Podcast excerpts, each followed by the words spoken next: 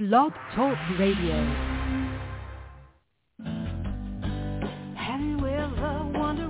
Welcome to Mind Shifters Radio with the Forgiveness Doctor, Dr. Michael Ryce. I'm Jeanie Ryce, your co-host. We also have co-hosts Dr. Tim Hayes and Michelle Pichette. We will share with you the wisdom of the first century Aramaic internal process of forgiveness we offer tools and support five days a week. We will support you in building a solid foundation within yourself to live in pure love, in Aramaic, Rachma. Michael is the author of the book, Why Is This Happening to Me Again? For more information about the forgiveness process, please visit www.whyagain.org. And now, welcome to the show, Mindshifters Radio.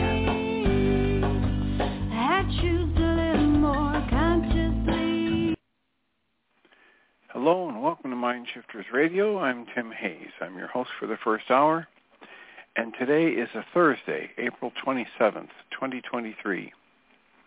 As always, we're grateful to everyone who's joining us here today, whether you're listening live or through the archives, as we spend another couple of hours teaching and supporting people in using some of the most powerful, effective, efficient, and accessible tools I've ever encountered – these tools are available absolutely free through the tireless efforts of Dr. Michael and Jeanie Ryce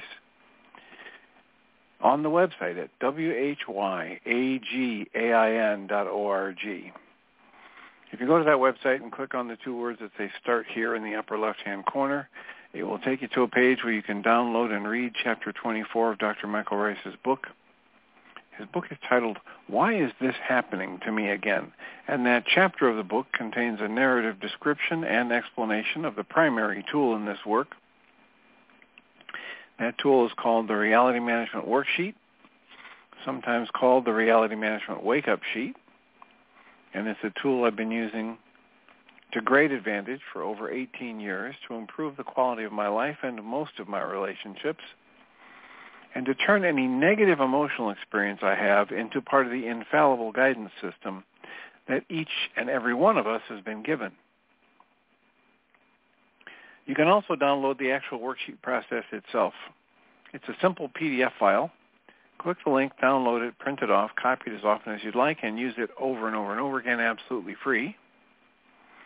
You can also go to your App Store and type in the three words Heartland Aramaic Forgiveness and if you do that, before you're done typing the word forgiveness, you'll see the glowing heart icon. If you choose to tap on that, it will let you download a completely free and private app that contains the reality management worksheet. It contains an abbreviated version of that worksheet process, and it contains a copy of the Dragon Klingon game, which is a wonderful way to introduce these tools to even younger audiences. And we hope people do all of that soon and often, primarily because it tends to improve the quality of people's lives the more they engage the use of these tools actively in their lives. And secondarily, because it tends to prompt comments, questions, answers, and testimonials. And if you have any of those to share with us, we would appreciate it if you would do so. You can either do so by calling in live at 563-999-3581 and press 1 on your phone. Or you can send an email. You can email me at tjh at mindshifters-academy.org. Or you can email Jeanie at J-E-A-N-I-E at whyagain.org. That's W-H-Y-A-G-A-I-N dot O-R-G. And if we get an email with a comment or a question or a testimonial from you, we will address that on the Internet show and then as time allows, send you a notice about what day and time that was discussed, and you can listen back to the archives to get access to the input. And as I like to say, we appreciate when people do that because it makes it far easier for us to live into our intention with this work. The intention with this work is to be of service. And if you will let us know how these topics and choice of book sharings and worksheet processes and discussions are landing for you and or what would be of more value to you, that will make it far easier for us to live into that intention with that work. I've gotten several nice compliments about the interview with Laura McKowen that is available either on YouTube if you go to YouTube and search for journeysdream.org or journeysdream and Laura McKowen. You can listen or watch the video if you go to onyourmindpodcast.org. You can listen to the podcast audio and or see the transcript. And as I mentioned the other day, we are working completely on word of mouth with that these days. There is no budget to promote that in that nonprofit at this time. And so we appreciate it whenever anybody decides to share that uh, with friends or family or on their social media feed. That's a discussion around her first two books, her second book released this year, her first book was titled We Are the Luckiest and is basically a memoir of her struggle with alcohol addiction and her um, her path to building a healthy, vibrant life. And her second book is titled Push Off From Here. And it's a deeper dive explanation of the nine statements that she said she wished people had told her this soon and often as she was early in the in the uh, process of recovery from alcohol abuse. So, and as I mentioned, from time to time, um, we enjoy when people listen to those podcasts and give us feedback, and we're also looking for suggestions if you have a favorite um, podcast that you listen to or a favorite spiritual teacher or a favorite book that's really helped you in your life, if you would be so kind as to let us know. Let me know. Give give us the recommendation, and I will do what I can to reach out to that person or those people and see if we can't get them to agree to an interview. Again, the Journey's Dream non-for-profit is it's doing a variety of things, and one of the things it's doing is to try to re- help rewrite the narrative in this country, the narrative on mental health. From whatever it is, as this major problem and as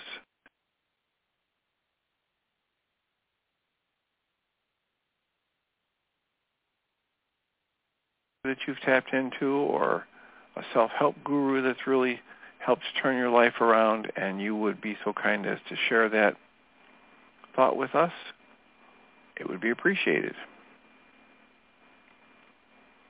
Again, you can do that through calling in live at 563-999-3581 or you can do that through the email at tjh at mindshifters-academy.org or Jeanie at J-E-A-N-I-E at whyagain.org.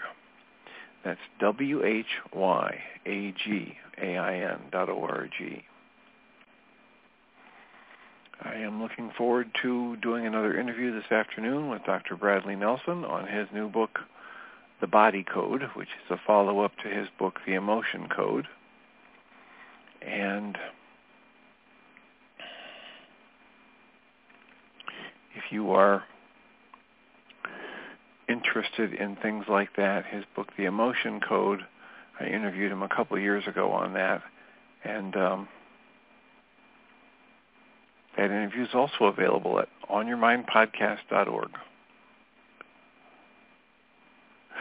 So I'm going to turn to the uh, book A Walk in the Physical and the essays um, in that book Yesterday I read the short essay on how whatever you experience, whatever events occur in your life is a gold mine for you. And in order to extract the value from the events that unfold in and around your life, you must surrender to it. And surrender to the flow of life rather than your ideas around it and judgments around it. And when I say that, one of the next essays is relinquishing judgment. That's essay number 38. And it reads, judgment pervades our society. We constantly label, categorize, and place blame. When something that we deem bad happens, we quickly seek to identify who's at fault.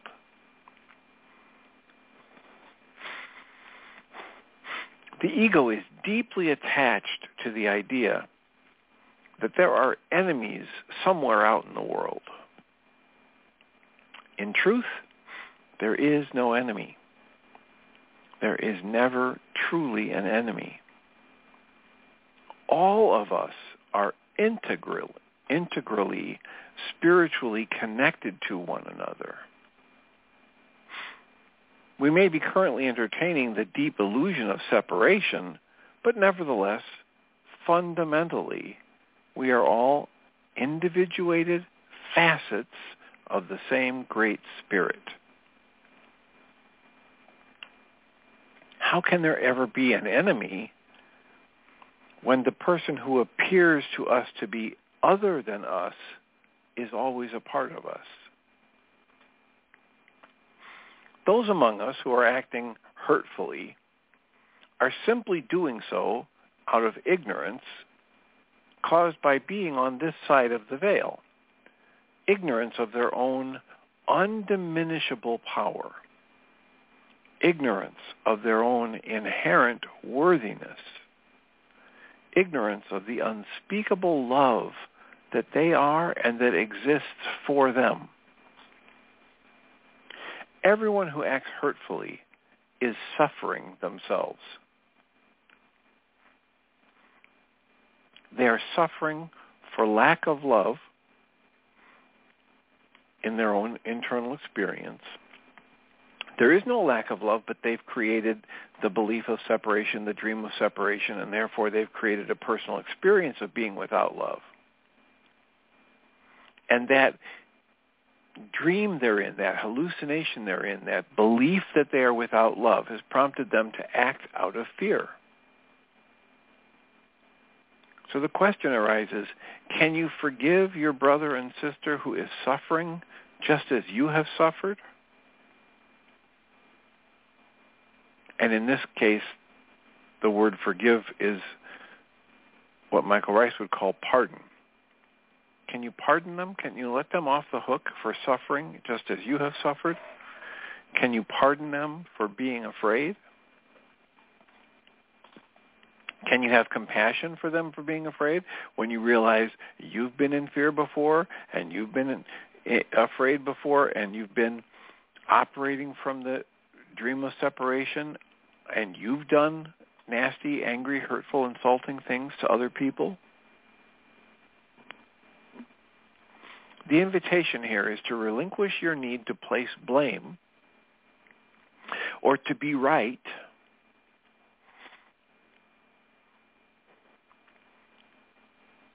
and that's the core of the reality management worksheet process is that I cancel my need to be right. I cancel the goal I have. I cancel all the thoughts that I pour my mind energy into and release myself from the emotions that that creates and ask to be shown something else.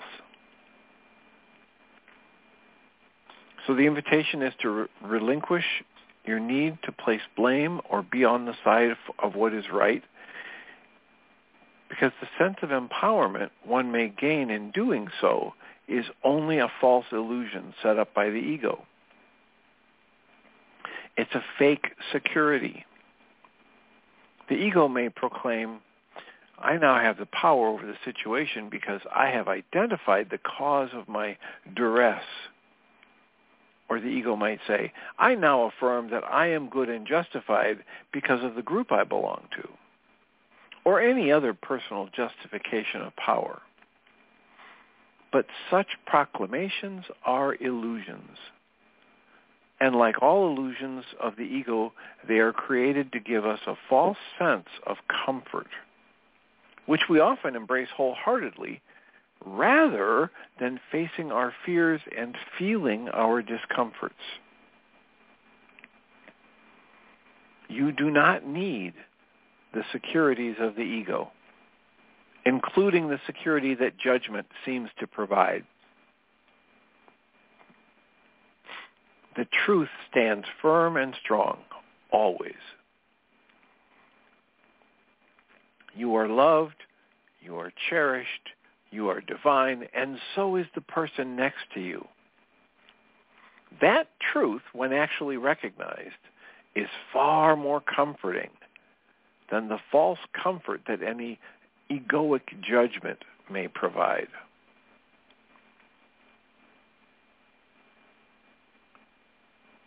What's that truth that's far more comforting than judgment? We come from love. We're made of love. We are love. And so is everyone and everything we interact with. And every other judgment and conclusion is false.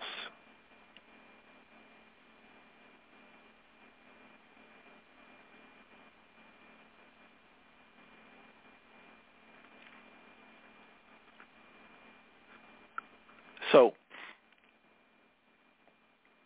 this actually evolved in the conversation with Laura McKowen, and I heard myself saying something I don't think I've ever heard before, but it had to do with um, abstaining from judgment, viewing judgment as one of the addictions we have. We've become addicted to judging. We've been so programmed to judge. We actually believe we need to judge. Uh, how could we accomplish anything if we don't judge?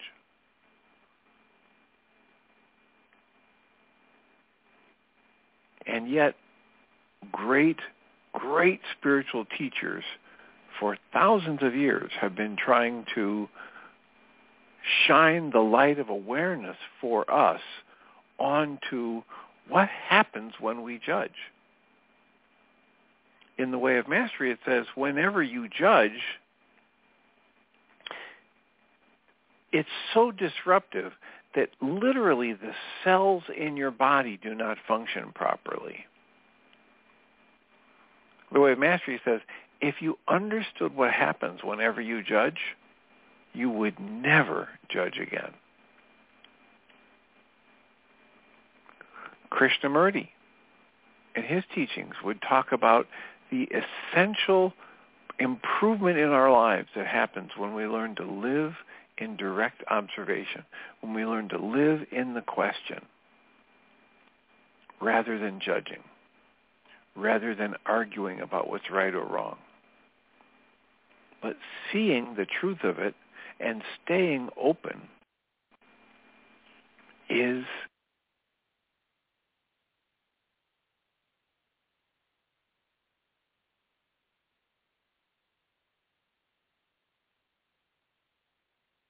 with the option of here are the consequences you get with judging and here are the consequences you get when you stay open and live in the question. Really argue about what's right and what's wrong and to have the right answer and to and we're talking about in the support group too that, that some of us are actually terrified about canceling the, our need to be right because we were literally punished as children, whether at home and or at school, whenever we got something wrong. So part of this drive to be right is an actual fear, that unconscious fear of being punished if we don't get it right.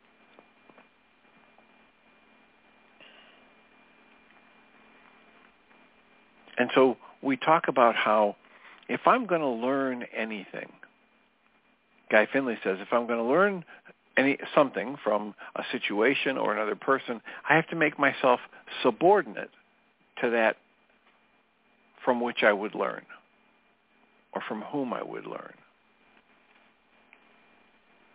My way of saying it is I have to be go into a situation with the direct observation that I don't know everything. And then the next observation by extension is, so whatever it is I think I know is either only partially true and perhaps even completely false. One of the things that came across my awareness this morning was the revelation of quantum spin liquid. Now, how many of you know about quantum spin liquid and its effects and its characteristics and what it might be used for? Before this morning in the article I read from Popular Science, I had no idea. So it's easy for me the more I practice this, to realize that I clearly don't know much of anything. And I, I benefited greatly from the Way of Mastery as we were reading it last year, and it's because I've read it for years, with the exercise that has me pick up something and remind myself, and I mean by something I mean any object on my desktop, any object when I'm out at a restaurant, and if I'm at my house or a friend's house, pick up any object, whether it's a knickknack on a shelf or a, a tool in the kitchen, and just realize, spend some time realizing, I don't know where this thing came from. I don't know who had the first idea for a can opener. I don't know where this metal or plastic or combination of metal or plastic came from or how it was put together or who designed it or and the more I engaged that exercise, the more I softened to the idea that I'm not really that knowledgeable. Right? I'm I'm like a babe in the woods, right? I am constantly bumping up against things that I don't understand. And that bump is more like into a soft plush cushion when I acknowledge that I don't know it. And it's more like falling on a sharp stick when I try and say, I'm right and this situation is wrong. It's very uncomfortable. For me, I don't know about anybody else, but for me, I'm very uncomfortable whenever I'm, so to speak, butting heads with somebody over an issue which is why I get so much benefit from the God response that I gave a talk on the God response years ago, and it was, what's the God response? The God response is simply a one-word response. Whatever happens, the God response is, okay. You want to be depressed, and you've got validation for it, and you want to argue for your depression? Life, the flow of life, love, the creation itself says, okay, you can create more depression. You want to flip that around and create joy? You can create joy. You have this creative force that we call mind energy. Somebody wants to say they don't believe what I'm talking about? My response is, okay. I don't feel compelled any longer to try to convince somebody that I'm right and they're wrong. Why? Because I keep learning more and more about how divergent our actual experiences are, how how divergent even our perceptions are. Some people may have seen this thing on the internet a few years ago where there was a dress and the question was, is this dress, you know, black and gold or blue and yellow or whatever? And people argued extensively over what color the dress actually was. Well, I saw that on the internet and I gave it a little bit of credence but I didn't have that experience. I didn't go down the rabbit hole of, you know, telling people what I saw and trying to find somebody that I actually trusted would tell me the truth and see if they could see a different color. I didn't do that. But a couple months ago, we had a family gathering, and my sons brought out a card game, a role-playing card game, with all kinds of designs on it and colors, and and they started explaining to me how the red cards mean this and and the black cards mean that, and they would hand me a card and say, this is a red card because you can see the red color in this circle here. And what I saw in that circle was a bright yellow color. So, because the game had lots of different facets to it and there were all kinds of other things on the card, I thought maybe I was missing something. Maybe there was a red token or thread somewhere uh, on the border or something. But eventually, after we were playing the game for a while and they kept saying that, I said, let me just interrupt the game and ask you, are you saying that this looks red to you? And they said, yeah, why? And I said, because it's yellow to me.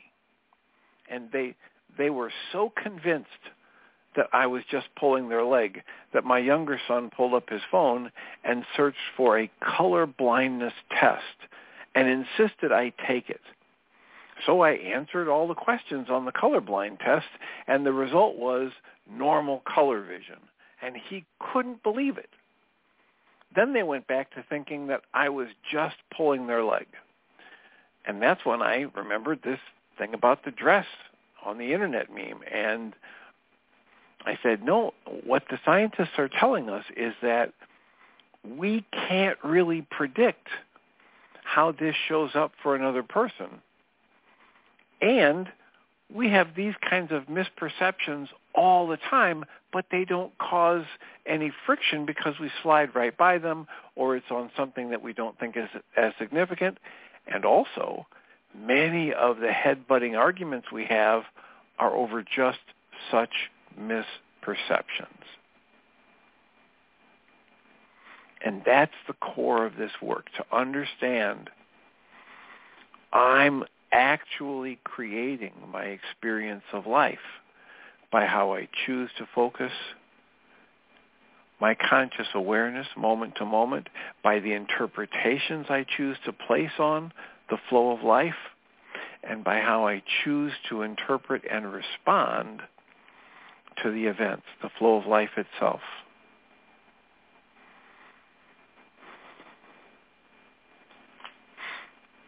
So somehow I feel like I've just gone down a rabbit hole or veered too far away from what I was reading. So I'm going to back up and review. Oh yes, the idea of relinquishing judgment. So the point is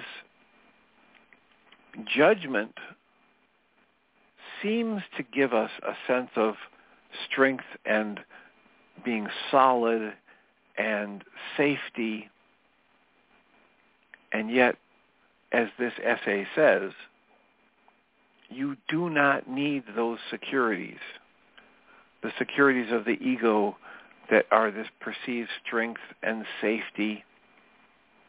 You don't need this, the perceived security that judgment provides because your true nature is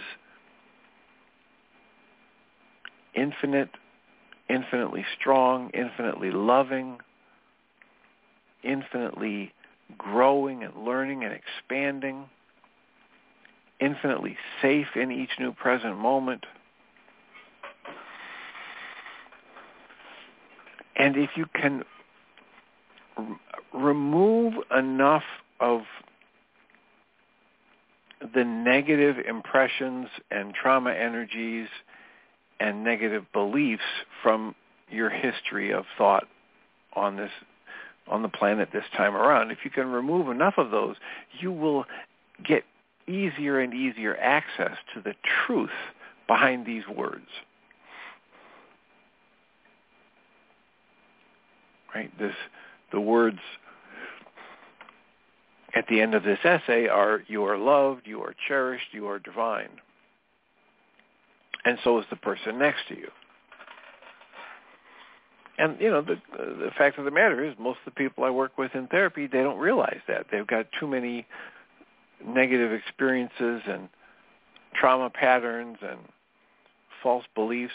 Uh, we know they're false because they're negative that they hold on to that block them from seeing their true nature. And everything about the work that Michael and Jeanie promote here, everything about the Mindshifter support groups, is to provide people with awareness of this and then the tools for dismantling anything that's less than love from their energy system, from their recurrent thought patterns and beliefs, and to open people to a process that allows them to live in the observation, live in the question, and grow and learn things with greater ease.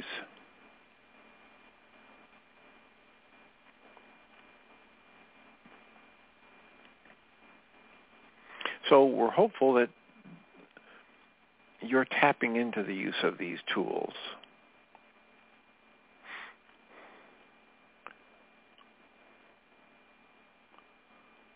And that you're actually, whether it's one worksheet at a time, one EFT tapping session at a time, one breath session at a time, that you're removing pieces of the negative beliefs, negative thought patterns, and trauma energies that all of us have, that we all carry with us into each moment.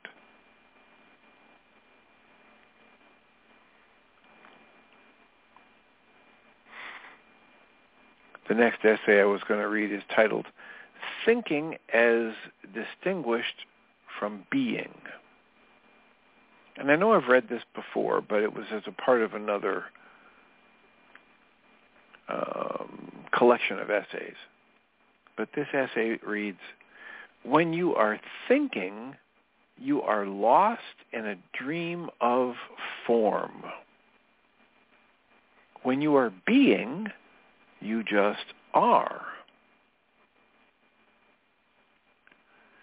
It reminds me of an interview I saw, I think it was with Maya Angelou, and she talked about how after she faced this fear of death that she had when she realized that death is the one promise that is going to be kept and she isn't going to get away from it. And then she dismantled her fear around that. Then she was able to just be fully present in every moment and bring all of herself right to this moment. And the interviewer said, well, that's, da-. now just notice the filter on this interviewer. Well, that's dangerous, is it? Isn't it? Because if you go into every moment thinking it's just this moment, then you're just going to take, take, take and have no, no thought of the consequences.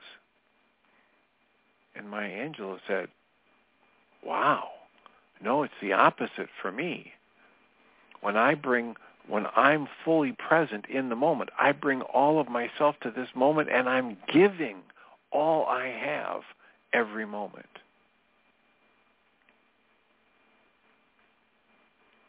And I'm not thinking about giving it. I'm just there, interacting, asking to be shown. She didn't say that, but this is how I'm I'm blending this in with our work. So essay 41 is titled Thinking as Distinguished from Being. And it says, again, when you're thinking, you're lost in a dream of form. When you're being, you just are. No distinctions are necessary, no judgments are necessary, and all possibilities actually exist. The intent to dwell, quote, in the now, close quotes, is often referred to as being, quote, present, close quotes. Being present is like looking at a sunset and fully experiencing its beauty in the moment. You're simply being present with the experience rather than quantifying or judging the experience with thought. It reminds me of a John Mayer song where he says, you know, um, you should have seen this sunrise with your own eyes. I didn't have a camera. I was just there. Right? I wasn't thinking of taking a picture of it to send it to people I love like you. I just I was just there. So you should have seen the sunrise with your own eyes. And the next time we'll do it together. But how much of our lives is spent I need a selfie of this. I need a picture of this. I need to text somebody and, and make sure that they tune into this. I it's just we're constantly thinking and therefore lost in a dream of form. And it's a very fruitful exercise to practice just being. That's in, in essence what meditation has as one of its best benefits. So tent to dwell in the now is often referred to as being present. Being present is looking at the sunset and just soaking it in, not getting lost in the thoughts of comparing it to other sunrises or sunsets you've experienced, not thinking about who you wish was there with you to experience it alongside of you or who you can send a picture to. You're simply being present with the experience. You're not judging it. You're not comparing it. You're not lost in thought about it. You're just in the moment. The sunset admirer does not begin to think, you know, that sunset, sunset should have more pink in it, or more purple, or more red.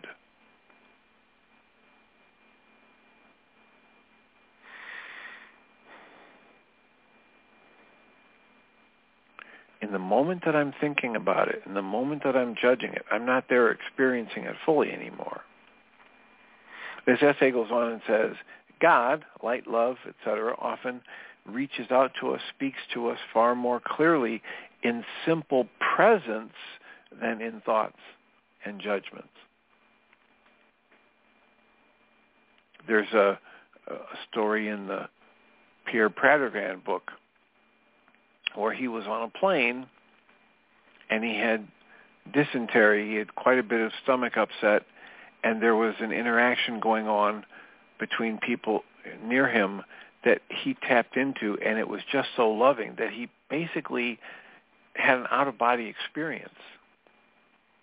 He was just so wide open, triggered by whatever got resonated in him and what he made this interaction between these other people mean, that he had an experience, one of those life-changing experiences that seemed to go on forever and, and may have only been, you know, a few seconds or minutes. And, and in that moment, that was such a powerful moment experience for him that he still remembers it he still harkens back to it. He still derives benefit from it. It was a life-changing moment because these moments are eternal. These moments are outside of time. The essay goes on and says, if you slow down the momentum of your thoughts and you go far enough into the present moment and allow yourself to completely surrender to it, they say without judgment. I say in total allowance. You will find that rather than nothing being there, everything is there, including all of you.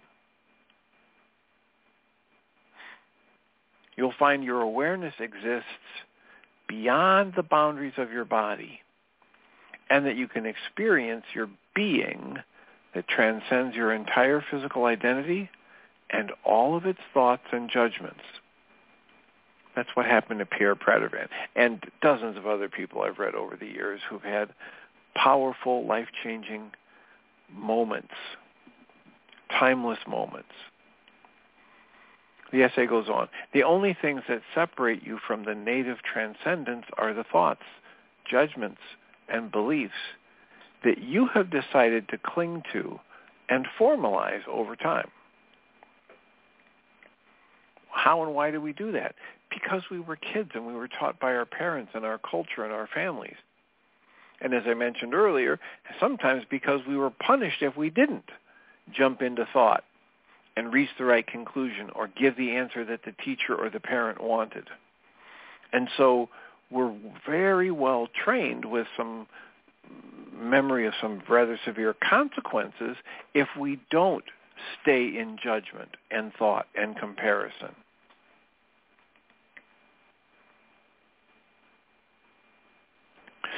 This present moment, the last paragraph in this essay reads, this present moment, this very moment right now, the great depths of your own being are available to you. While the momentum of your thoughts and judgments may be great, and they may seem to keep you far from being fully aware, recognize that any time you can take a step away from the thoughts and toward the awareness of the present moment itself, you become able to access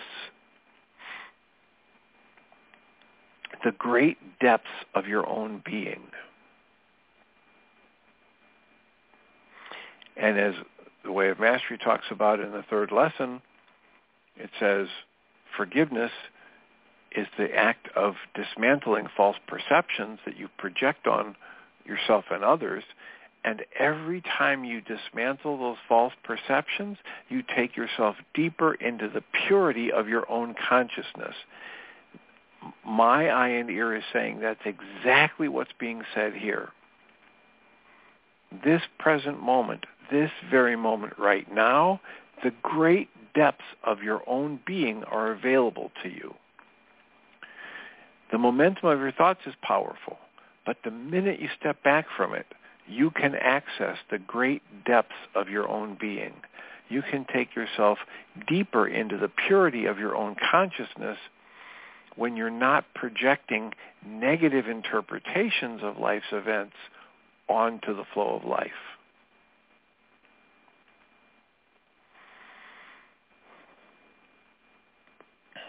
Your pain wants to be heard. Very, very short essay, number 42. And it echoes what I was just listening to this morning in the book by Dr. Bradley Nelson. So many people that use the emotion code and the body code have learned that when they get an ache or a pain and they do their energetic work or their emotional work, they they're very glad that they had the pain because now they've released something. Now they've gotten rid of something. Now they've avoided something even worse. Dr. Michael Ryce says the purpose of pain is to metaphorically make your ears grow, to get you to listen that there's a problem. And the problem is somewhere inside you. It's not outside of you. So this essay reads, when pain shows up at your door, let it in. You do not need to fear it. Guy Finley says, psychological and emotional pain is not your enemy. Fear of it prevents you from seeing this truth. You do not need to fear your pain. It is not necessary to open your door and go looking for pain to let it in, nor is it necessary to be excited that pain has showed up at your door. And when it shows up, open the door, let it walk in and be with it. Let it be your guest. Listen to the story it wants to tell you. Be a good listener. Drop the judgment. Move into allowance. When pain has shared all that it meant to express, being empty of anything else to say, it will leave you happily, often never to return. So we have some time left, about 15 minutes, 14, 15 minutes. Our calling number is 563-999-3581. If you call that number and press 1 like Susan Bingham did, we can have a conversation. Welcome, Susan. Hey, Ellen sent me this morning these little quotes which fit right in with what you've been reading and talking about. this one is a tiny poem by Rumi. It's called Ill question mark. If you desire healing, let yourself fall ill. Let yourself fall ill. And then Diederik Walzak wrote something similar. He said, let myself fall ill. Allow my feelings to rise. Become aware of all negative grievance feelings. If I do not, I'll never know what belief still needs to be transformed. Oh, I thought exactly. that fit right in. Great. Exactly. Yep. Boy, oh boy, this is great stuff. Uh, and it, it's synchronicity again. Um, this morning I got a call from my older sister who is 84 now, and she says, Sue, I'm tired. She says, I'm happy. I'm letting things go.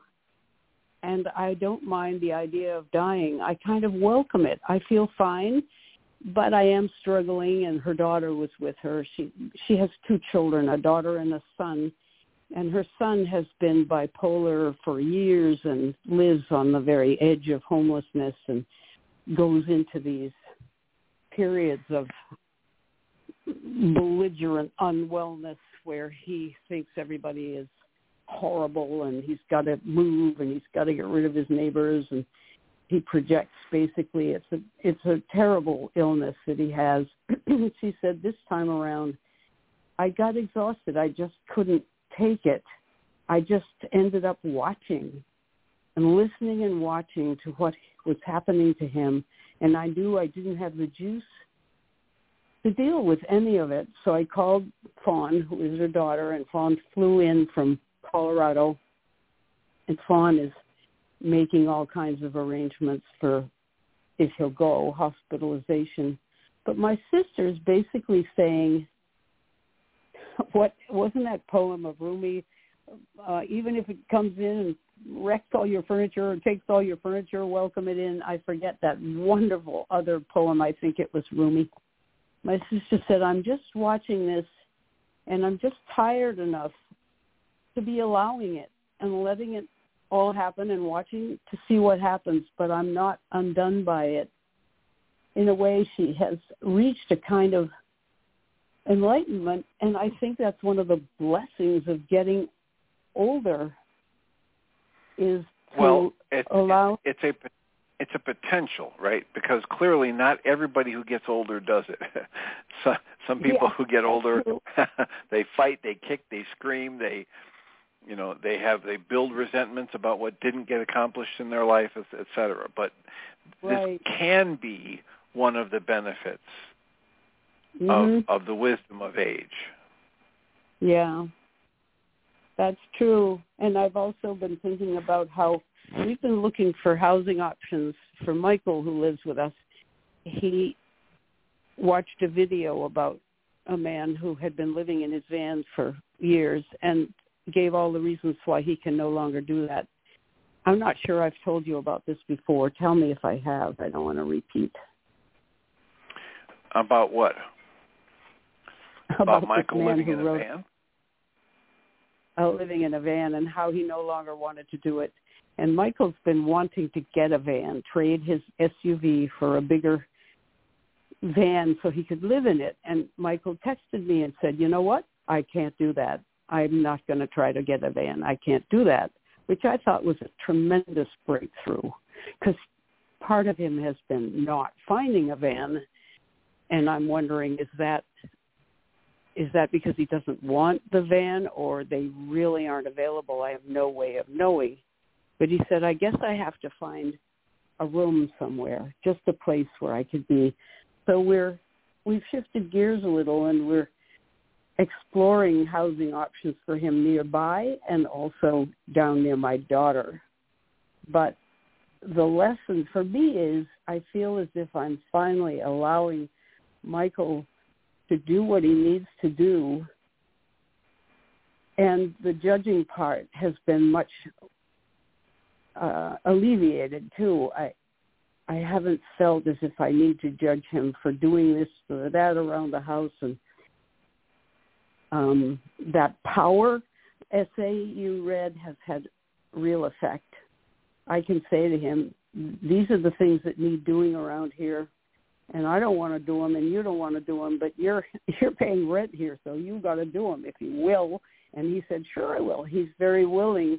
He isn't enterprising on finding things to do, but I've gotten up enough nerve to be able to say, how about this? And I'll put the vacuum cleaner out or how about that? And he's willing. And so a lot has kind of loosened up. He's been a, like a human lesson book for us, Tim and me here. And it, it, all of this coincides with that wonderful interchange you had with Laura McKowen. I thought it was just, as I wrote to you, a dialogue, lots of good give and take and excitement and energy. So you got all worked up because you thought you talked too much. Well, it, unusual interview, but it sort of like was a dialogue and a delicious one. Thank you. So Thank I, you. Yeah, I wasn't I wasn't all worked up over it. I just thought as I listened to it, boy, I wish I had just gotten quiet and let her talk more because that's about her book and her and I agree with you. It's a very nice dialogue. We I think we both enjoyed it and had fun. And yet yeah. as the as the original premise was you know, in my role as interviewer, I basically stepped out of it more into being in a dialogue with mm-hmm. her, which isn't a bad thing. It's just yeah. it wasn't what I had set out to do, and I noticed it. So. Mm-hmm. Yeah, well, she seemed to love it. And you do open it up at the end and say, is there something we missed? You know, you always do that, and I like that, that you do that. But she didn't really add anything more. It's as if you all did really cover what she would have wanted to say on her own. So well, but she she did. She went back to the idea of the uh, our need to be seen and heard. Yeah. And um, and and but, it and it yeah, gave but, me an opportunity to pipe up again, which which I wish that's one I wish I hadn't done. But you know, but it's it, yeah, it's but not you a bad spent thing. the whole what, what, interview showing her that you were seeing and hearing her, that you had heard exactly. her book, read her book. She must have loved that. Good yeah, I. I think that I know as a composer, I, if somebody talks to me about a piece I've written in some detail, I think that is the most generous thing they could have done, is to listen to it. Anyway, you were saying. Got it. I'm I'm in I'm I'm agreeing with you. I think she did enjoy it. I think that you know it, if it's a really good interview and both people don't enjoy it, it's probably not a really good interview. and well, you know and that and that's and and and clearly that same kind of thing happened with uh, the Pierre Prater Pradervand, or he wouldn't have had his people reach out to have me interview him again for his next book. So so glad for you that he's doing that. That is great. Yeah, that, that that'll happen a week from Monday. We'll do that, and I'm I'm nice. you know already reading the the preview copy of the book that they were kind enough to send mm-hmm. me. So. Mm. and of course, it's a, a little bit different than his first two books, or the the two books. He's written many more more books than this, but the yeah. the two books that we've talked about, um, and that is because um, it's about discerning what your own individual spiritual path is. Mhm. You know, it's about yeah. not just the general art of blessing, but it's about a very thoughtful review of how people get and they fall into traps and what what happens with religion and and it's very much in line with what Michael and Jeanie promote here, which is you need to tap into your inner guidance, right? Spirit, God, light, love, truth, whatever, you Ruka Dakucha, is available to everyone. and that's essentially what the heart of this book is, is to figure out how everyone can do that and what are the warning signs for I might be off the mark. Again, the title of the book, if anybody wants to pre-order it, is The Gentle Art of Spiritual Discernment, subtitled mm. A Guide to Discovering Your Personal Path. And it'll be out in, in um, like J- July 18th or something, but we'll have the interview before that. And after that interview is done, I will run that as an episode of, of this Mind Shifters Radio. Mm.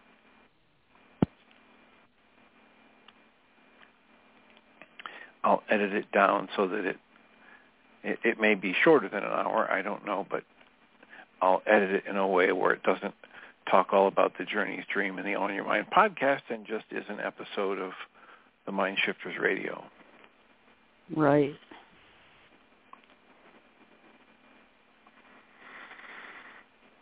Because you know that started happening a little bit when I started the my own second hour four years ago, whatever, a little over four years mm-hmm. ago, and then about three and a half years ago, they asked me to do the Journey's Dream thing. Wow. Which has professional editing and you know theme music and all of this other launching it to all these different platforms. And so since then when I've gotten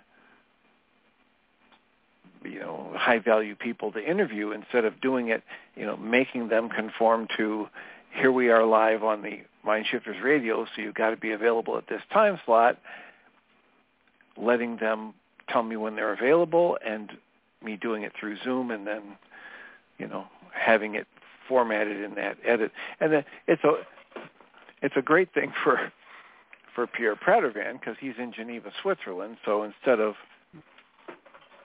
it's like a six or seven hour difference.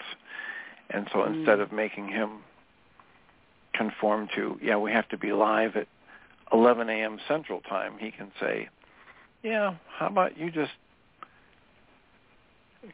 so I'm going to basically interview him at 8.30 in the morning. So Whoa. it's a more reasonable midday time for him. Right.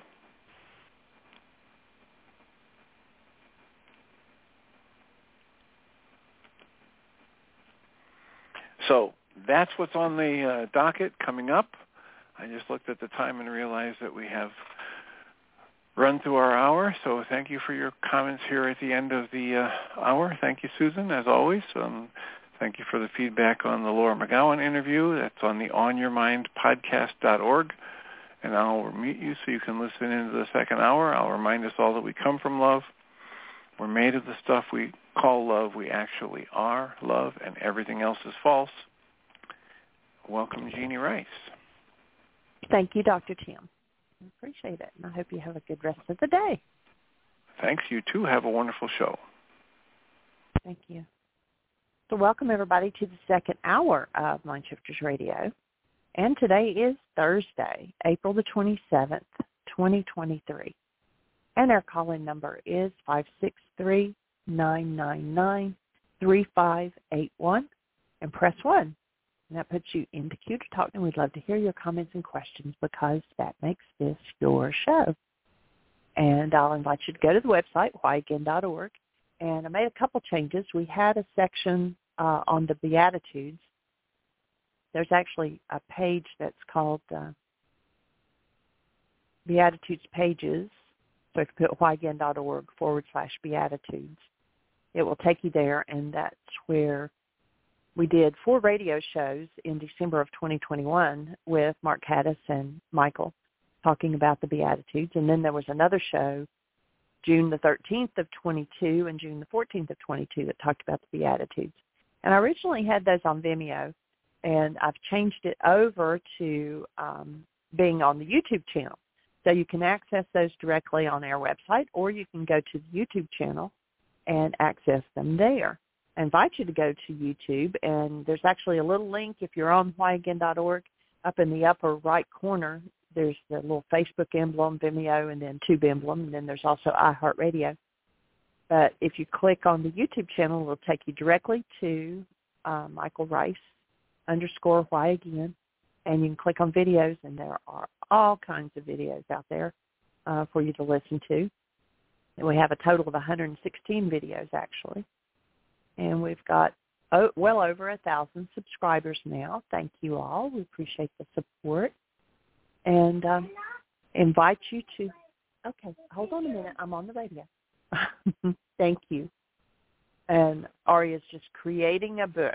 So she's learning how we went to the book fair yesterday. That's why we weren't on the show. We took a play day and Michael and I went with her to the book fair at her school and she picked out several books that she can learn to read and she's doing really good using phonics and sounding out the letters and and coming up with words. So today she said, "Can we have another play day?" And I said, "No, not today." I said, "We've got to be live on the show." So anyway, okay, you can show Papa that. Okay, okay, okay. Well, let me finish talking first. Wait till Papa talks, and then I'll be with you. Okay. So anyway, I invite you to go to either the website or to the YouTube channel and check out some of the videos. And I had someone, it was actually ended up, I believe, being kind of a fake. I always tell you all that if you find something on the website that's not working, to let me know. And so I had gotten an email from someone and they were like, I found a link on your website and it's not working and where do I send the information? And I responded and said, you can send it here to this email. And then they sent back and they gave me a link, which if I click it, it works just fine on the website. And then they proceeded to try to sell themselves and what they would like to put on their website. I was like, okay, people need a life. so anyway, uh, but if you do find something on the website that can send me a note to Jeanie, J-E-A-N-I-E, at whyagain.org and let me know the URL that's not working for you and I will get it fixed. And so anyway, um, if you have questions or comments, you know, we have the, I actually am in the process of going through the Google account. They've said that um, they're not sure that the app complies with all of their rules, and it does. But, you know, I guess most apps, they, if you have to put your name and email address in, then they share that or they sell it to other people or whatever. And I guess they're just trying to make sure that that's not what we're doing. And I told them, no, we didn't sell products. We didn't have ads. And that uh, it was totally free. And so hopefully all, I've answered all their questions and they will give us approval. Otherwise, they said the app will quit working in 10 days. So um, Michael's just on, and we do have a hand up, Michael, but I'll welcome you to the show first. Awesome. Thank you, dear heart. Let's go ahead and see who's calling and what's on their mind. All right. It's area code 541. You're on the air. Who do we have? Shalinda. Hey, young lady. Welcome. Hello. Hello. I, uh, has anybody mentioned to you that you're empowered to heal uh, uh, program you put on yesterday uh, cut out in about 15, 10, 15 minutes, and then and I never could get back on the show. Have not heard that from anybody. No, did not know that. Maybe well, if someone I, else I was just, on, you could let us know if you were cut off of it too. Jeanie? Yeah, really. That's the second I have Hello, not had anybody. I, I have not had anybody say anything, and I will double check it. And um, it says Thank you. We'll follow up. I'm looking on. I'm looking at the auto clips now, and um, empowered I was kicked off. I, Well, it must have been a blog talk thing because it says that the recording is 58 minutes and 37 seconds. So it Yep. should have gone the in, entire hour. I tried for about 10 minutes to get back on, and uh, I couldn't Yeah. even get in. That's a blog talk Crazy. thing. So I will definitely definitely let them know that there was some issue on their end. I know Well, I that they, just- they're having. Go ahead. And if anyone else has a problem, if you drop Jeanie or I a text or an email, let us know. We'll need to follow up on that with them. Not good. It's just it's just concerning me because that's the second time one of your programs has, you know, the other one was the Aramaicisms, and I thought this is really strange that you go you're getting blocked off the air during those programs, and I just wondered For sure. because uh, the one thing I have discovered for myself, the more I get into the Aramaic gospel, the less the less I'm involved with my control issues, which means to me that I am possibly opening up to the fact that um, I am the one generating my own control. But that's kind of counter to what the world thinks, right? We definitely want to go counter to what the world thinks because most of it's insane. Just look at the results Yeah, well, we're getting. it's pretty bizarre. That's a, that's a tricky balancing act, isn't it? And I just just FYI, I went out and looked on Blog Talk on there where they record the show afterwards, and it says that between Tim's show and our show that it was an hour and 54 minutes long. So that means it did play for the whole time. So I don't know. That must have just been something in the dial-in numbers or something that. But And maybe we'll maybe we need to look at the second hour and see if it actually yeah, if the archive is actually there. I was just going to say you can go to the archive and and listen to it too. Yeah. Well, I can definitely do that because I'm going to go to the garden this morning. Yay! I just In came in fact, from the I'm- garden working on the compost pile. In fact, I'm in the greenhouse right now because we're supposed to open the greenhouse up, and I'm trying to clean the pots out a little bit. And so, ooh, it feels wonderful. Nice, nice. Very cool. Well, anything else on your mind? Any questions about the Aramaic or where it was going yesterday? No, I just was really raptly listening to that Empowered to Heal since I bought the video that time.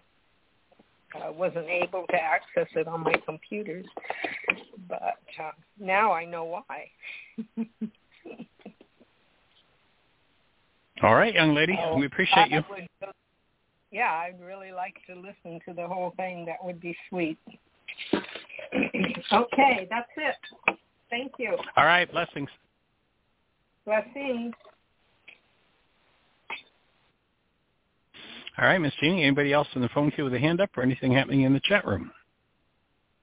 No, it is all quiet. No? Okay. Well, let's talk about stress a little bit. I've been doing some work, actually, an exchange with a massage therapist here locally, and uh, and she had just chosen to do a personal code evaluation to look at, you know, how is the mind functioning, where are the where are the learning points, and it was kind of an unusual evaluation because as as I announced to her, well, the thing we need to do is get more stress for you. You don't have enough stress. And she's like, What? I have too much well, let's let's look at that. And yeah, most people carry too much stress, but most of their stress is useless. So we actually have a workshop called Getting the Stress You Need. And the offering is that without stress, you're in deep, deep trouble because stress is what causes behavior. And the caution point is that you make sure that your stress is useful for what your purpose is and what's going on in your world at the moment. And to become a conscious creator of stress is so important.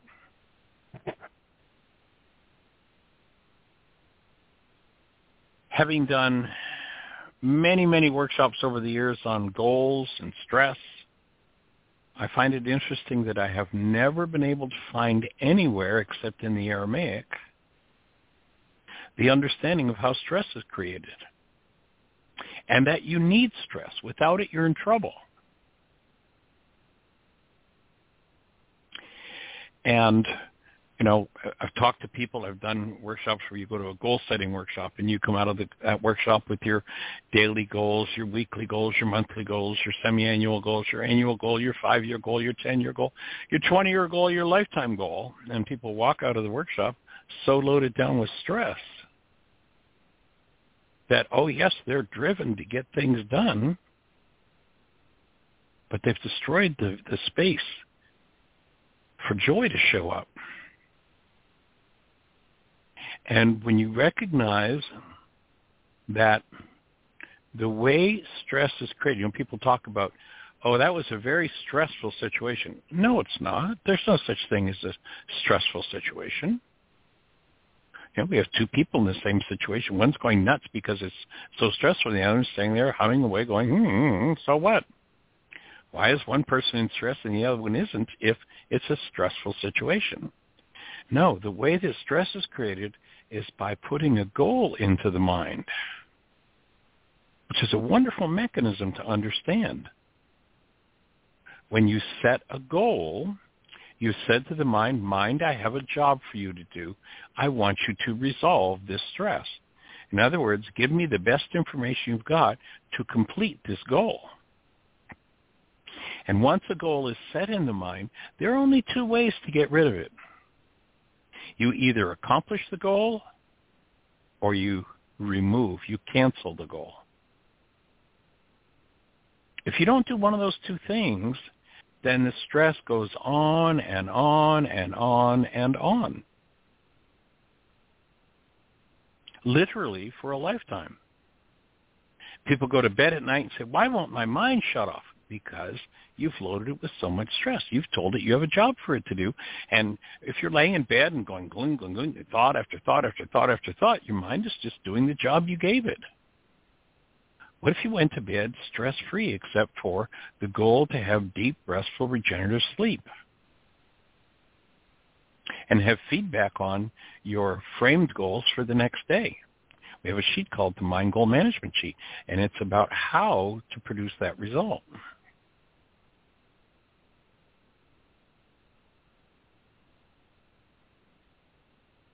And the last thing you do before you go to bed at night is you cancel every goal from every time in your life that a goal was not either accomplished or canceled.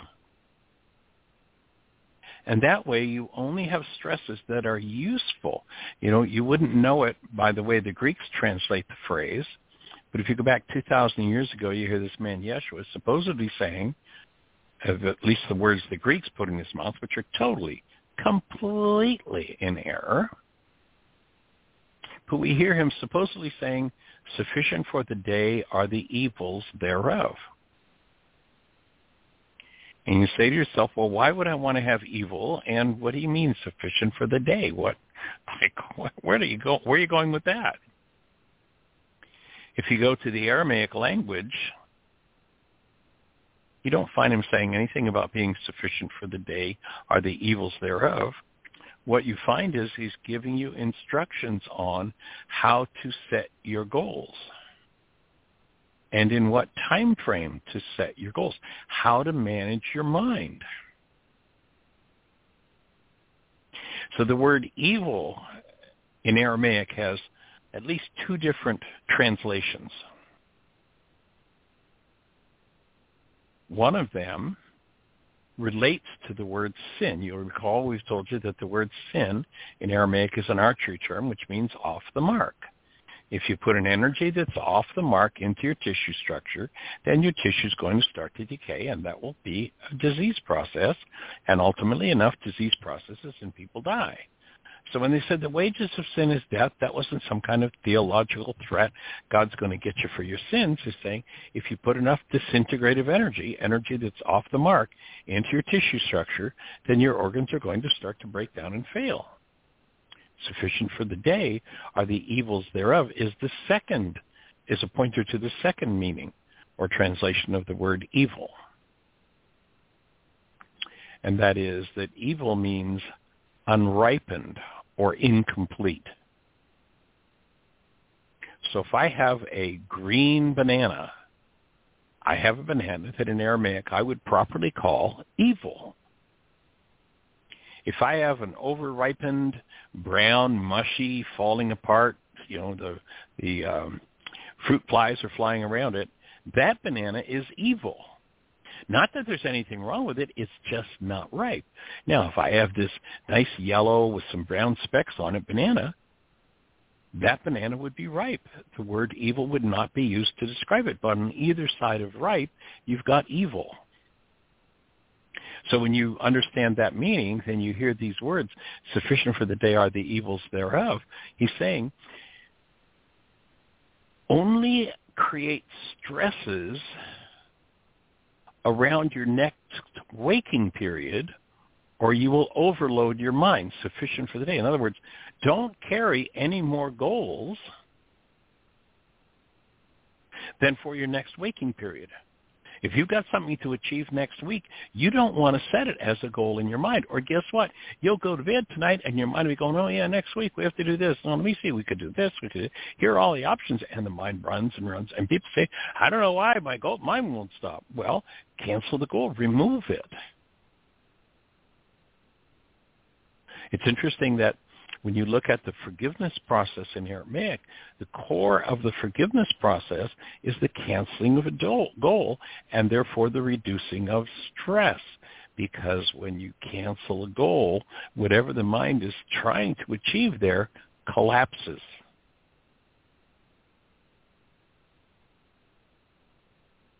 So you only frame and set goals for the day in front of you not for tomorrow. He says, don't be concerned about tomorrow or next week or next month or next year or 10 years. Well, gee, Michael, how am I going to go what direction my life is going to go? Well, you've got a planner. You're going to plan the next 10, 20, 50, 100, 200, 500 years. Please plan it. But don't frame or set goals. Actually, let's put that in two places. Don't frame goals until the night before and don't set them until the morning of the day that you're going to achieve that goal, that you're going to work on completing that goal. And if nighttime comes and you haven't had the opportunity to complete it, then remove it from your mind or your mind will be rolling, rolling, rolling, trying to figure out a way to get that goal accomplished.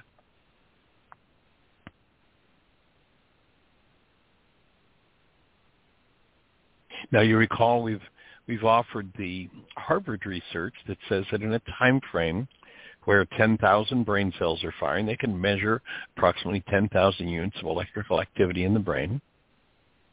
Then in that time frame, the max amount of data that goes into conscious awareness is 9 bits.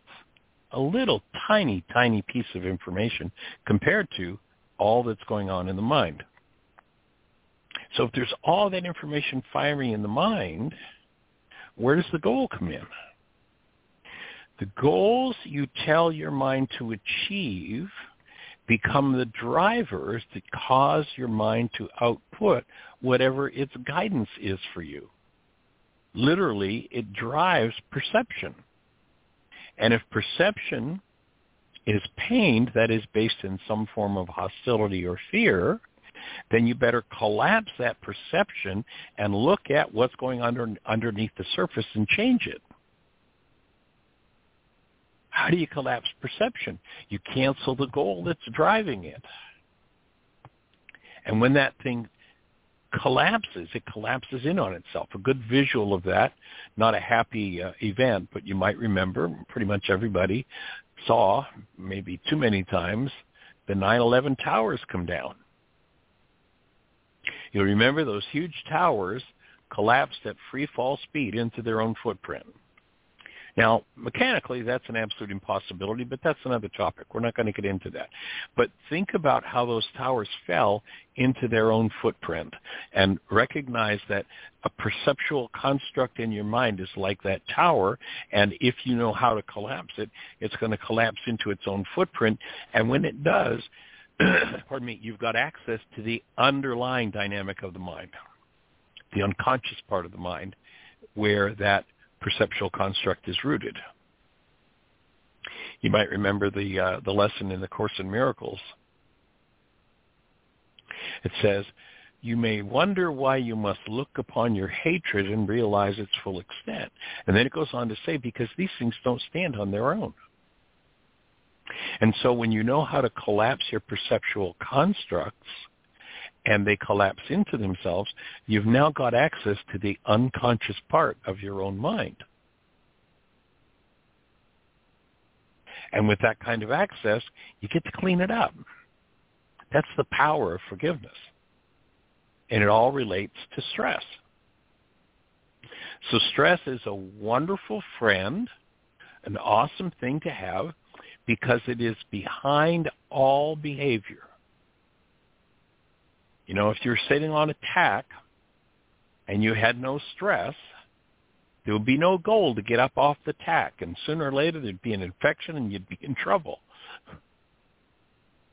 If you didn't have the stress of thirst and set a goal to quench that thirst to get some water, then you dehydrate. So goals are wondrous things, but only frame and set them in the immediate time frame in which you're going to achieve those goals. And everything else, rather than making it a goal, put it in your planner.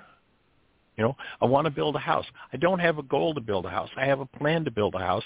Today, I can order, talk to the architect and get the blueprint started. So I'd have a goal to contact the architect, explain what we're going to do, and get the blueprint started. But I wouldn't set a goal to go out and buy the nails with which to put the boards together. I wouldn't go out and order the concrete. I wouldn't order the roofing materials. I wouldn't order the insulation.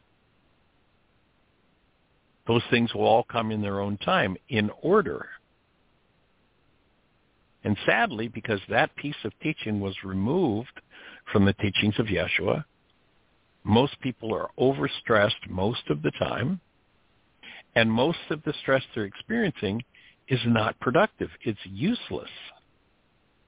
Because if I've got a plan for something six months from now and I set a goal to accomplish it, there's nothing I can do about accomplishing that until six months from now. So I don't need that stress, you know, laying around in my mind for six months, causing my mind to churn and churn and churn and stir up thoughts that are useless because I can't be, act on them today.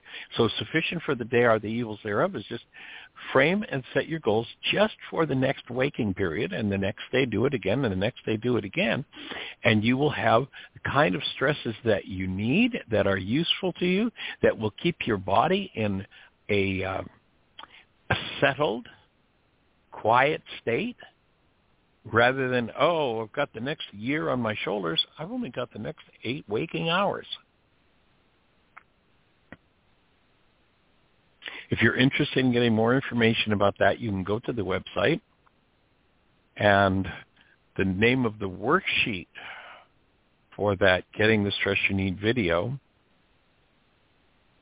is the Mind Goal Management Sheet. So you might look up that Mind Goal Management Sheet it explains the whole process of stress, and then there's a step-by-step. Here's how you frame goals, not set them, but frame them so that you can get feedback on them. And then in the appropriate time frame, set in place the stresses that you need to produce the result and carry on stress-free.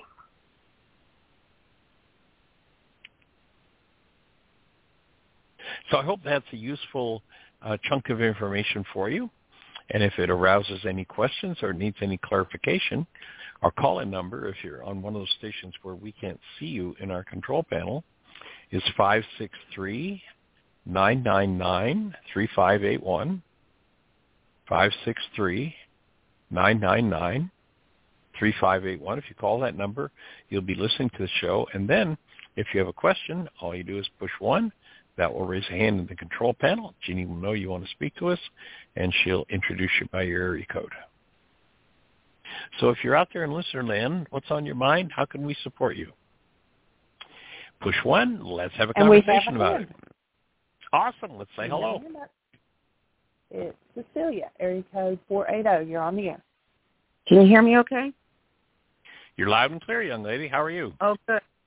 I'm good. And interestingly, I want I'm I'm doing this intensive, intensive, intensive, intensive, and and it's good because there's not been a lot of time since I've had all your work and all that kind of stuff that I ever wanted to do anything. So right. so um so I got out getting the stress you need last night, or actually while I was painting the other day, yesterday. But it's hard to concentrate when I'm doing two things. So so I watched it again this morning what I got out of it this morning was even though I've seen it on the video, how you take that circle and put a a triangle for a nose on it, and then you dissect the parts of the brain as being the frontal lobes as being uh, intention, and the back of the brain being um, you can say it perception. Um, percep- yeah, um, is that when you put the filters in there in in the in the intention and in the in in the perception and how fear is is a demon that needs to be cast out and that we're here to create heaven on earth even though you didn't say that in that video. Um and that it's just all my mind's just finally going wow okay, um, got it. I'm, yeah, I'm getting brain cells for this. This finally. Awesome. So it's interesting though. Um, when they're at the worksheet, I I would love that on the worksheet, but I'll have a a sketch of it for myself for the worksheet to remind myself that fear is a demon to be cast out and and um fear and hostility. Uh right. keep my mind set can you give more examples on how to keep uh, Rachma set and Kuba set in the mind? More tools to make it more specific for those like me? Or is well, that specific? Well, you've got you've got a starting point, and you know the whole understanding of that filter system as you notice, takes time to build the brain cells.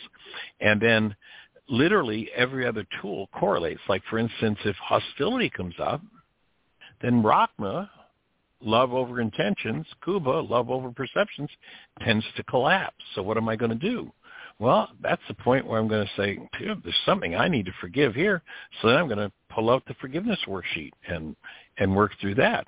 And wow, I'm feeling so overstressed that you know it just I, I feel nothing but stress and strain. And oh, so now what do I want to do? I want to look at what are my goals? What do I need to clean up? I need to start to manage my mind.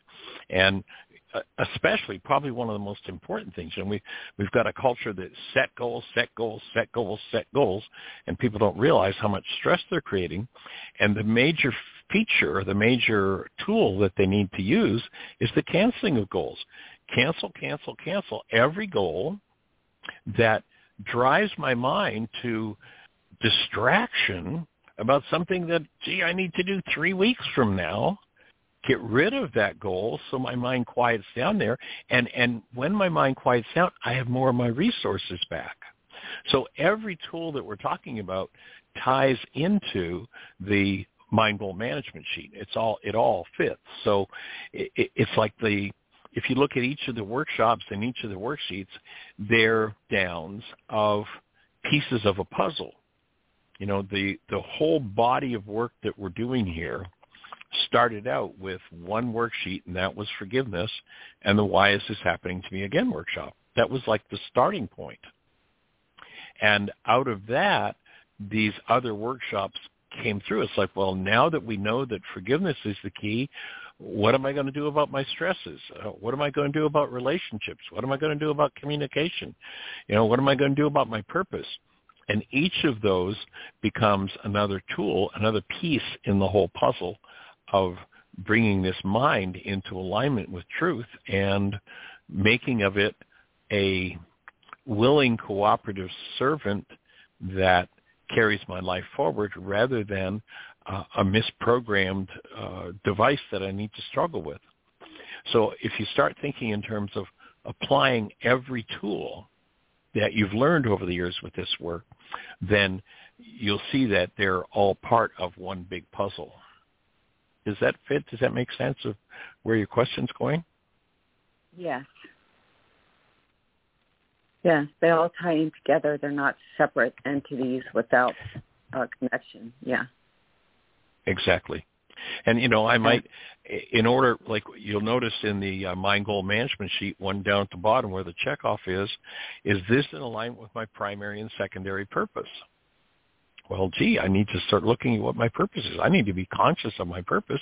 I mean, there might be I, the way I relate to it is that when you're unconscious about how goals affect the mind, the tendency for most people is to do all kinds of things that really have nothing to do with their lives and they really waste a lot of information or pardon me a lot of energy and so once you get a picture of what your purpose is there are things that maybe you'd like to or enjoy doing but they bear no resemblance or no relationship i should say with your life purpose so you throw them away and you don't do them anymore and, and the opposite is there are things that maybe you don't even like to do or you don't want to do, but you realize that they're required for you to fulfill your purpose, so you do them anyway. That was a, a big shift and a big switch for me. And so certain things you throw away that are distractions, even though you might enjoy them, and other things that you've thrown away, say, well, this is part of what I have to do to fulfill my purpose, so I'm going to do this. And so it, it's good to have a, a picture of what your primary and secondary purposes are. Primary being the universal experience. If you look at that workshop, purpose, personal power, and commitment, the, my offering is the purpose of every human being on the planet is to strengthen their awareness of themselves as love and develop that spiritual body so that it is viable and functional in all circumstances. So realizing who we are as love and cultivating our relationship with ourselves as love is a big part of the purpose. And that's primary. That's the same for every person on the planet. And then we each have our unique purposes, which is what we refer to as the secondary purpose. And in that purpose, personal power, and commitment, we go through both of those. And the secondary is what's the unique way that I'm here to achieve what we're all here to achieve? So, you know, the person who enjoys writing, their secondary purpose is to write. And somebody else might like, you know, I can't even stand sitting in front of the computer. I want to get out there and, you know, get in the garden. So recognizing what your secondary purpose is and then bringing them into alignment with your goals, like that's why that workshop, Purpose, Personal Power, and Commitment is is titled the way it is, that when I'm in alignment with my purpose – that's the key to having personal power. Where some people are, you know, their energy's off over here and over there and over there, flitting around all over the place, and no focal point to focalize and center their power. Once you get clear on your primary and secondary purpose, then zing, there's a whole different clarity and a whole different level of ability to achieve what your purpose is. So each of those things, again, is part of the whole. Yes, and you can you can work on this stuff forever, which is great. I mean, it know, is definitely a lifetime of work. Yes, it is. Can I ask you about this book? Have you ever heard of it? It's for people who've been who have uh I would call it a culture has it, but there were people that were zeroed out having attention deficit disorder. And there is actually a cure for chronic the chronic disability that has become the norm in modern life. I'm reading the top of the book. It's called the Attention right. Revolution: Unlocking the Power of the Focused Mind. Um, initial B, Alan A L A N Wallace W A L L A C E P H D. I'm not sure I should read this or if this is going to take me away from, well, if I'm, I don't know. I'm not sure. I, I was referred to it by the, uh, and I don't know if these terms are going to sound really bizarre to some of you people, but it did to me at first, but I've known them for a long time, so I'm I just accept it. He's the high priest. There's also a high priestess of the Nazarene Essene Church of Christ, and he recommended that to a lot of his followers. Mm-hmm. He's got a he's got a bookstore in a um lighthouse in Oregon, and it's just the most favorite book that goes off the shelf all the time. And okay, Right. so I just I just thought I'll I'll find it because if he said it, you can create anything you want, but if you don't have attention and keep your focus on it, you will never create it. And our Well, to me that sounds. is- go ahead. Go ahead. Oh, and, you know, and our purpose is to be to be, not not do, uh, in bliss, you know, and be blissful and joyful and loving and happy. But if you can't Live as a human on- being. yeah, huh? Live Yes, as a live human being. But but he said you need the power of focus to do that, and this book will help a lot. He said um, that's the book that leaves this bookstore the most. So I don't know what your thoughts are on anything like that, because I don't like you said with uh, talking about goals, and then you're doing something that isn't taking you to your goal, like or doing things that um whatever the opposite of what you said was um, whatever the opposite of doing things that aren't conducive or doing things that are con- I don't know, forget it. Okay. Do you have anything to say on anything I shared Well, about that book Yeah. or anything? My take would be, yeah, my take would be that the the reason why people have what they call attention deficit disorder, I think the primary reason is because they're in a hyper aware mode and hyper protective because as children they were blindsided by people in their environment. And so it's difficult for someone who thinks I might get punched upside of my head if I get really focused here and work on this project because as a kid, every time I would be sitting and playing or doing whatever it was I was doing and, you know, dad came in drunk and I got smashed in the head. So now, you know, I'm looking every two minutes to make sure dad isn't sneaking up behind me ready to smash me in the head. And sadly, that's just too common a, a, a happening in our culture. So the forgiveness of the the issues behind having to be hyper vigilant, I think, is urgent.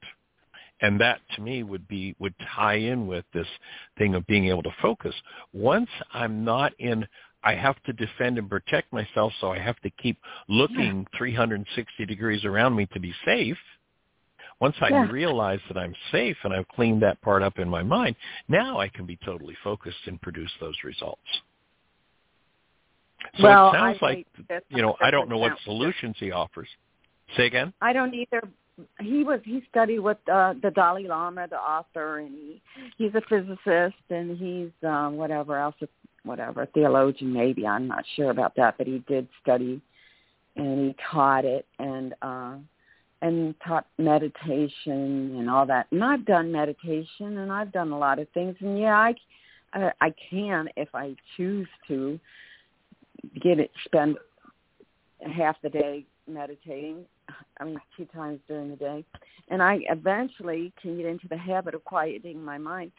However, I don't like to live like that. I mean, I I have I enjoy life too, and and Right. and and, and it's not and it's not working anymore anyway. When I anyway that I meditate to get to that level, and um I think there's more to life than that. And anyway, he combines all of his stuff However, when you're talking about this, I uh, had a voice coach in Los Angeles, and I didn't study with him for long because he didn't like my style of music. And he said, um, I don't know, he just whatever. I I think whatever. I don't think anything. Okay. So anyway, so so he did say that uh, that I wrote I wrote something to him to tell him I was interested and and that I struggled my whole life and and I struggled with this. I, I don't. I'm not trying to emphasize struggle when I wrote it. I was not conscious that I was writing it that much. But he he wrote me a letter back, and he said, uh, the the work he does is called the sound of your soul, and that really inspired me because no one else touches your soul with music when they teach that I know of that I've ever gotten involved with. Anyway, and right. he commented about he commented about back about my letter and said I would love to help you find the sound of your voice. However, did you know that everything you write about it's suffer, suffer, suffer. You know, you, you suffer. You know, you're suffering. You you have suffering, suffering, suffering. And you know, I kind of felt kind of a weird feeling like I didn't notice that. And am I? Is this? I'm in. I feel so vulnerable that I'm even seeing this is opening up for me. That you know, from what he's saying, and he did say that I, as a matter of fact, I was going to do a worksheet on this. Something that he said to me, and I know I have it right down in my face here. Uh, but he did say, "You're closed down to yourself I don't have it directly in front of me. But I, I'm closed off from myself because I don't want to be vulnerable. Um, here it is. So he said, um, here it is. He said, I make choice. I have to make a choice not to guard myself because he he sensed that everywhere from me, and and and not feel. That's why I I made the choice to guard myself, okay, to not feel and not be vulnerable and be closed. That's how I felt protected. But I was even doing it from myself. Okay, so that must be all the carbon-based memory in myself that I was trying to guard myself against. Um, well, that sounds said- like what I was talking about being hypervigilant. Yes, and there's where the in my- forgiveness process comes in to yes, to yes. remove the goals behind hypervigilant from your mind and heal the parts that live in fear. Cast that demon out. You know, perfect love casts out fear. Get rid of fear as a uh, a resident energy in your mind. Okay. Then focus becomes natural. You set a goal and bingo, you just you're able to just totally lock in on that, and you know to the point where nothing else matters. Can you elaborate on what was the first part of it? Uh, doing uh, uh, the things that uh, the, the the goals that make me feel vulnerable, or what was it?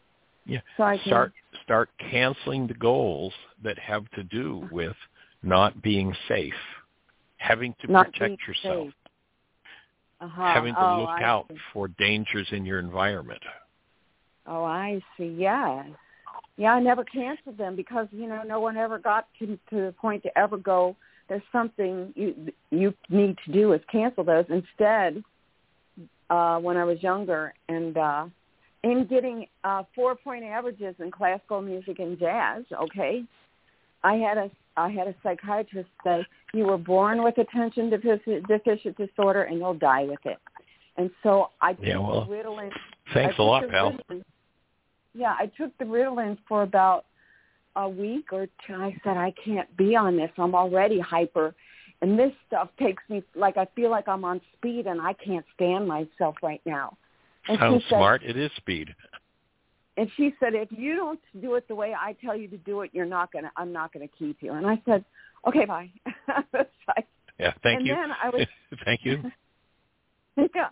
And then I went to uh some uh, school there. I studied classical music, and her her colleague in the same office building was teaching, and I ran into him in the hallway, and he said, "How are you doing with?" Uh, I forgot her name or anything, but and and I said, "Well, I left her because she." She didn't want to work with me if I didn't take the Ritalin, and I felt terrible on it. I felt, I felt horrible. And he said, "Oh, that's her issue." And I just, uh, I just thought, okay, good, because I mean, I'm not, you know, and and so you know, it was a short little brief walk, but I guess she has issues that she's projecting or something. I don't know what he meant by that, and I don't. It doesn't matter, but And I and virtually I went, everyone does. went to a program for four years for jazz, and I was his best jazz student he ever had in his entire life. He he was the uh, trumpet player for the backing up Sarah Vaughan. He was in all the all the big bands and everything. My thing is though I really wasn't into big band stuff and stuff and so I stayed with him four years and he loved everything I did and he he he we composed music together and everything and he's Cool. he, I have his letters sitting in front of my piano because he's he's he knew my background for some reason without even me talking about it and said let's do something let's record your music have the band play it and then invite your parents because he knew I had got no support from them. And so Right, right. and and so they came and um and he's so happy because you know, he's happy with everything I did. But they weren't happy Question. at all. Go ahead. Question: Have you canceled your need for your parents' support yet? Uh no, but I'll I'll make that a priority. That's a big one. That'll be a big one. Yeah, it is, isn't it though?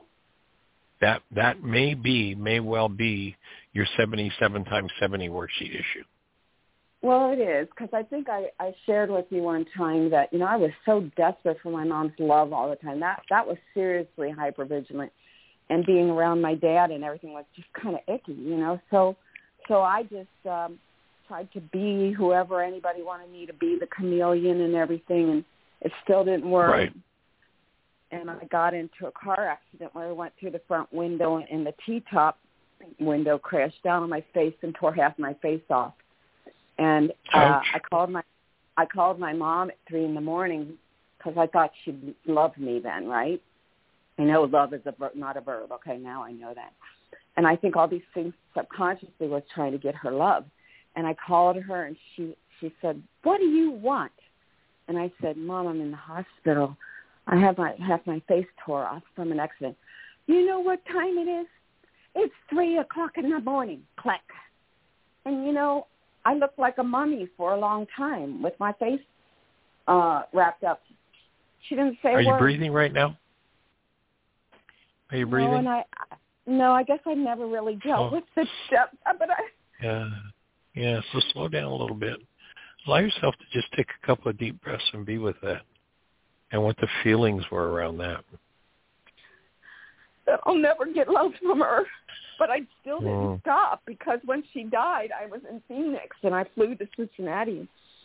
My siblings didn't want me to sit with them and everything like that, and so I went up to the coffin, and she wasn't moving or anything or saying anything to me.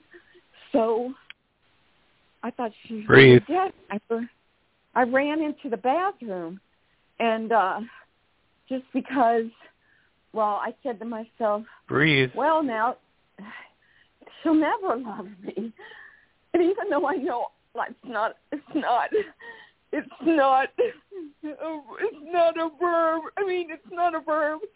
That nobody can love somebody. I learned that from you.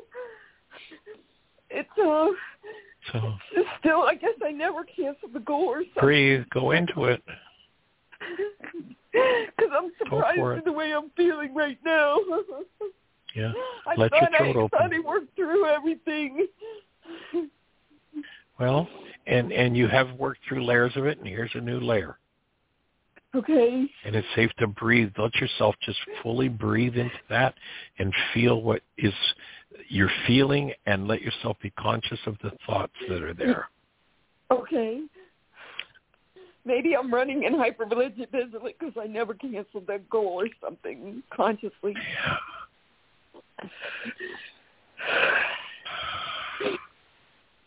Breathing.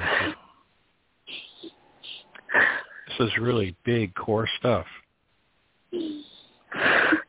Anybody that meets me goes that that doesn't know me goes, you you seem really really uncomfortable in your body, you know, and I don't like hearing that. I really don't like hearing that because I think I've worked on a lot of things and but I think I'm putting the icing without the cake, you know.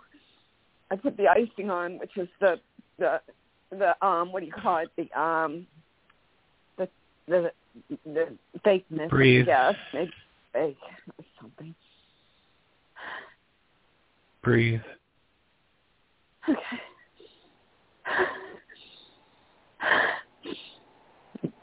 And everybody wants to misdiagnose it, but you know, this is all hallucination, right? It is, isn't it? Because because it's well, all carbon based memory, right? Yeah, the thing to get is, you know, while this may be an hallucination, I need to let myself drop into what's underneath it and rid myself of that energy or my mind will keep going back to that variation on the theme and I'll find person after person to play it out with.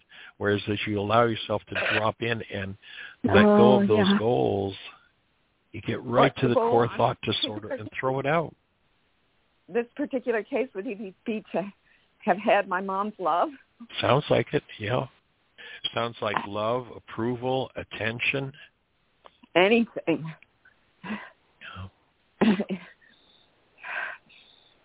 so uh, So even though your mom's no longer in her body, there are important goals for you to cancel.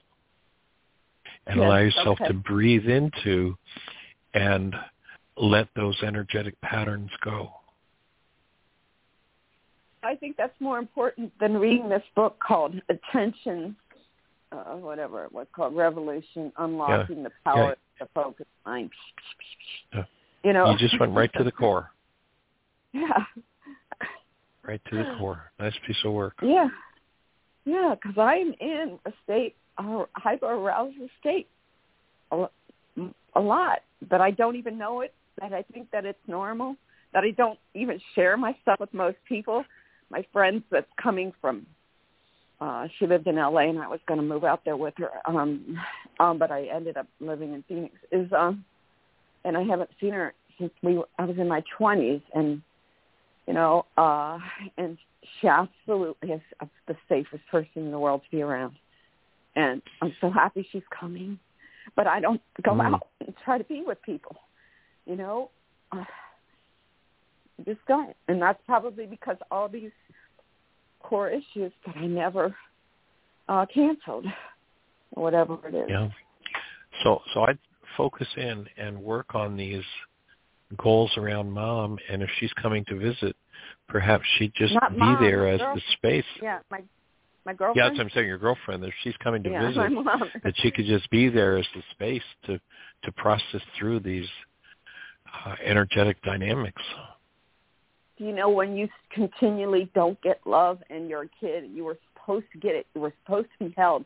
You were supposed to be all this stuff, and and you didn't. As a matter of fact, I want your opinion on something if you have time, or I can ask you another time. My Go son-in-law. Okay, so I have a dog that barks all the time, and I believe he's just comes from a lot of trauma. I mean, you hold him, he's sweet as can be. And my daughter works at a 76 dog daycare, so she doesn't like to be around it because she's around it all day. I'm not. I'm. I don't.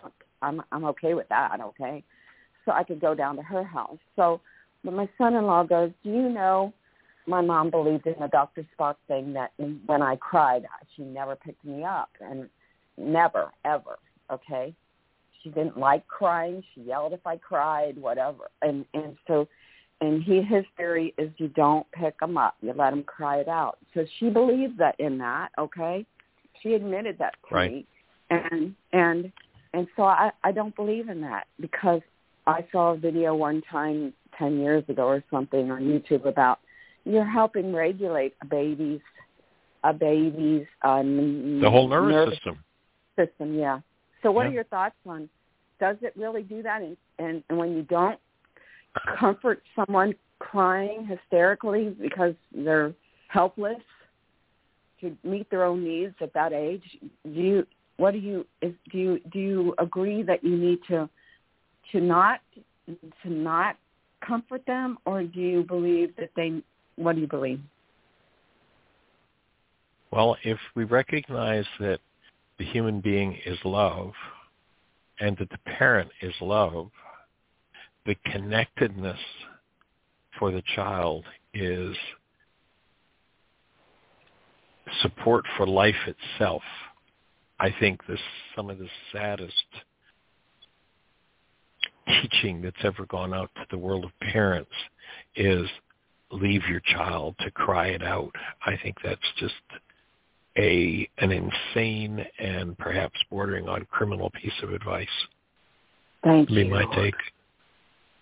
Because I experienced it, and I was desperately never grew up. I had a shrink that said, "Do you know you're a child in a woman's body?" And I never heard that before, but that was when I was 21.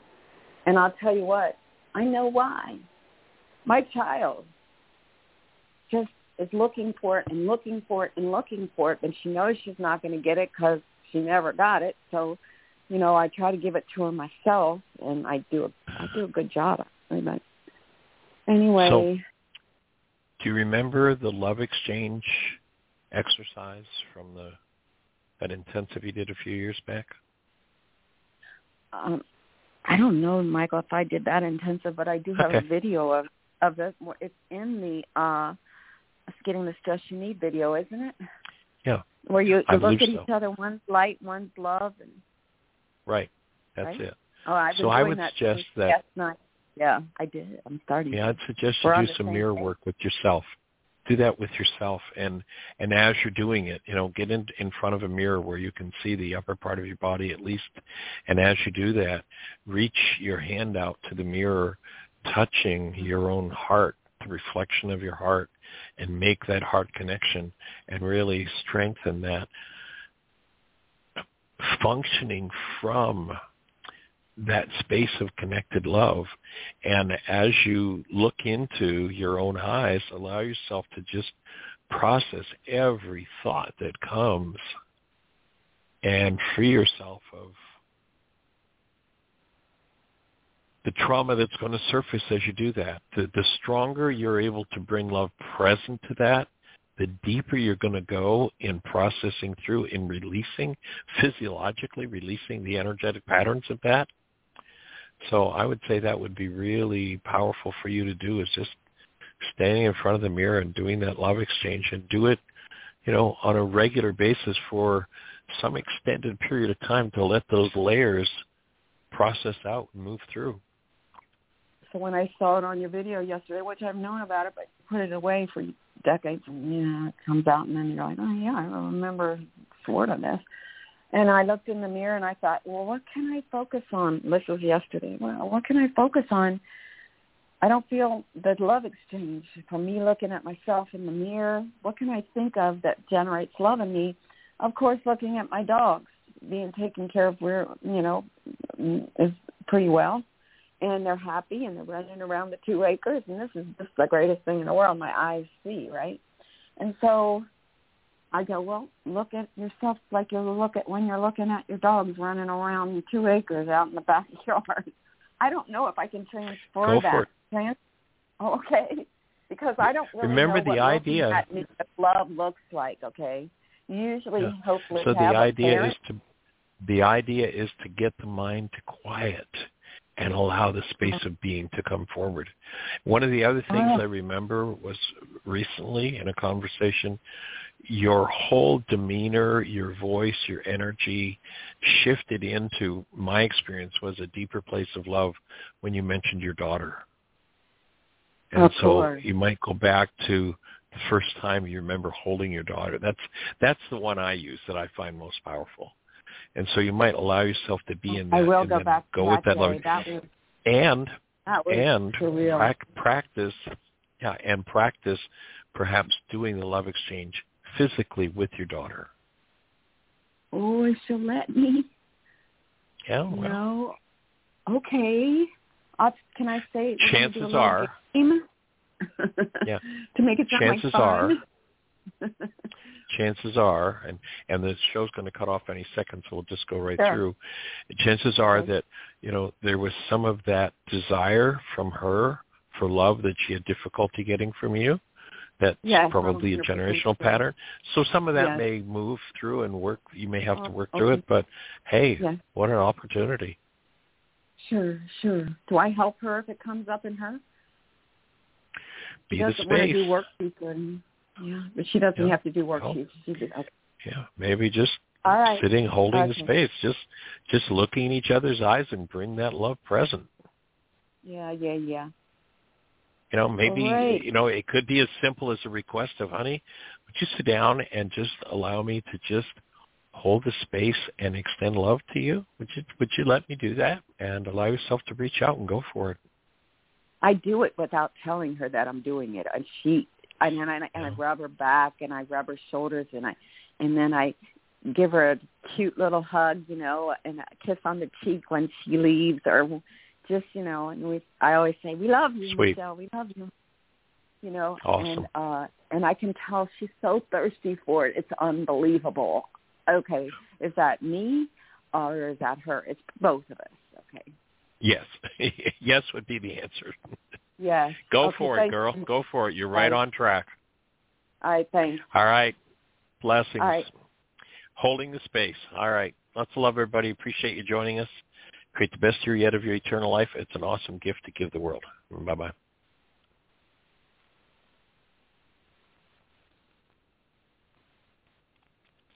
With Lucky Land slots, you can get lucky just about anywhere. Dearly beloved, we are gathered here today to... Has anyone seen the bride and groom? Sorry, sorry, we're here. We were getting lucky in the limo and we lost track of time. No, Lucky Land Casino, with cash prizes that add up quicker than a guest registry. In that case, I pronounce you lucky. Play for free at LuckyLandSlots.com. Daily bonuses are waiting. No purchase necessary. Void where prohibited by law. 18 plus. Terms and conditions apply. See website for details.